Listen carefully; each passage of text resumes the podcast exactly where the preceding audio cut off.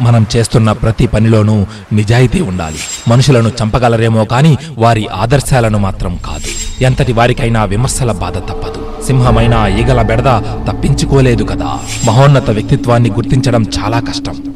ఆ ఛాయలు ఎంతో కొంత మనలో కూడా ఉంటేనే అది సాధ్యం. మరణించిన సింహం కన్నా బ్రతికున్న కుక్క మేలు. స్వయం సమృద్ధి సాధించడం ఎంత అవసరమో పరస్పరం ఆధారపడగలిగే సామరస్యాన్ని సాధించడం కూడా అంతే అవసరం. మనసులో మాలిన్యం ఉన్నప్పుడు శరీరాన్ని ఎంత శుభ్రంగా ఉంచుకుంటే ఏం లాభం? చేపలు రాత్రింబవళ్ళు నీళ్ళలోనే ఉన్నా వాటి వాసన పోదు కదా. సక్రమంగా ఉండాలా? దయగా ఉండాలా అన్న సంశయం వస్తే దయవైపే మొగ్గుచూపు. ఎందుకంటే అది ఎప్పుడూ సక్రమమే అవుతుంది. నీతిని బోధించడానికి అర్హత లేని వాళ్ళు నీతి సూక్తులు చెప్పడం ప్రారంభిస్తే ప్రజలకు ఆ వ్యక్తుల మీదే కాక అసలు నీతి మీదే నిరసన భావం ఏర్పడే ప్రమాదముంది. దుష్టులకు దూరంగా ఉండాలి.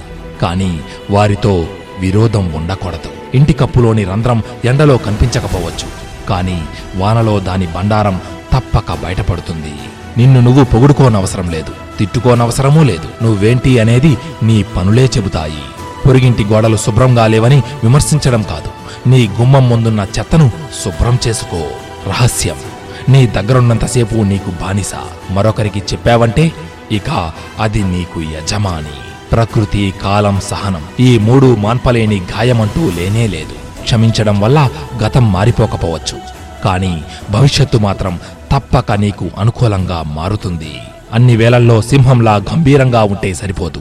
అప్పుడప్పుడు నక్కజిత్తులు కూడా అవసరమవుతాయి. బద్దకస్తునికి ఇష్టమైన పదం రేపు. చేయవలసిన పనిని చేయకపోవడం చేయకూడని పనిని చేయడం రెండూ తప్పే. కుక్క మురుగుతోందని సింహం వెనుదిరిగి చూడదు. సాకులు చెప్పడం నేర్చినవాడు ఇంకేమీ నేర్చుకోలేడు. ఎప్పుడూ కింద పడకపోవడం కాదు. పడిన ప్రతిసారి తిరిగి లేవడమే గొప్ప. ఆఖరుగా ఒక్క మాట. ఇతరుల కంటే మెరుగ్గా ఉండాలనుకోవడం కాదు. ఎప్పుడూ నీకంటే నువ్వు మెరుగ్గా ఉండటానికి ప్రయత్నించు. ఇది రాసి పెట్టుకో.